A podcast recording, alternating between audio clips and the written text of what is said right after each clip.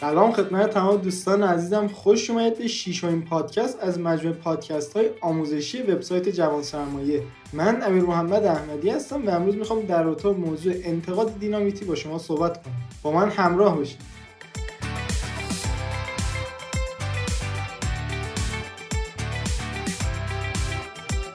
احتمالا تا الان هممون با افرادی مواجه شدیم.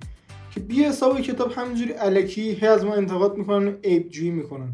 مثلا ما با هر لباسی بریم مثلا میگه آقا چرا آستین تو اینجوری زدی بالا؟ میگه چرا آقا شلوارت اینجا سوراخه؟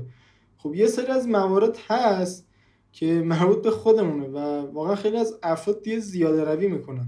اما انتقاد کردن به خودی خود بد نیست. به شرط اینکه درست انتقاد کنید. از نظر من انتقاد کردن انتقاد صحیح کردن میشه هدیه به اون طرف. مثلا شاید طرف اصلا ندونه. فرض کن طرف وقتی صحبت می‌کنه آب دهنش میپاشه مثلا تو صورت اطرافیانش. شما وقتی بهش میگید یا طرف قصد این کارو می‌کرده که احتمالش خیلی کمه یا این طرف بالاخره نمی‌دونسته و یه مشکلی داشته و بالاخره می‌تونه حلش کنه. اما وقتی شما جلو جمع مثلا اتفاق رخ میده به همه نما کن آب دهنش همش میپاشه تو صورت ما. خب همون ناراحت می‌کنید. و همین که واقعا اتفاق خاصی نمیفته مثلا شاید همون بهش بخندن شما مثلا اونو مسخرهش می‌کنید. ولی انتقاد صحیح اینه که شما مثلا یه گوشه گیرش بیارید یا توی بخش پرایوت یا بخش خصوصی مثلا پیویش برید توی تلگرام یا دایرکت اینستاگرام شما مثلا فلان مثلا تو وقتی حرف می‌زنی آب مثلا میپاچه تو صورت بچه‌ها.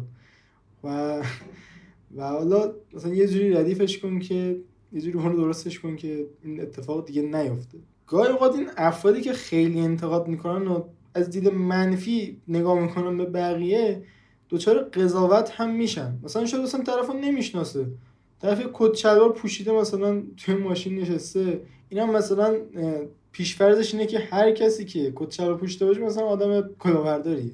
مثلا اون نگاه می‌کنه نگاه کنه مثلا عجب دزدی این ماشین نشسته توش. میگم ما به خدا میگن این چیزا رو. نمی‌دونم شما دیدید یا نه. ولی های عجیب غریب یعنی این افراد ولی شما سعی کنید اگه می‌خواید انتقاد کنید به شیوه درست این کار انجام بدید. یعنی نه جلو بقیه اون فرد زایش کنید. یه زایش نکنید که آقا بالاخره اون می‌تونه خودش درست کنه.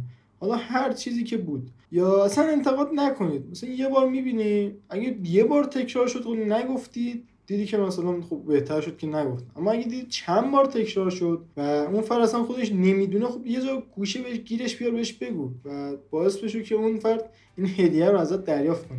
ازتون خیلی ممنونم که تا این پادکست همراه بودید. فکر کنم کوتاهترین پادکستمون بود. اگه نظری پیشنهادی انتقادی و موضوعی تو ذهنتون هست که می‌تونیم دربارهش صحبت کنیم پادکست ضبط کنیم تو بخش کامنت برام بنویسید. من خودم میخونمشون و در آینده از این نظرات استفاده می‌کنم. خیلی مخلصم موفق باشید.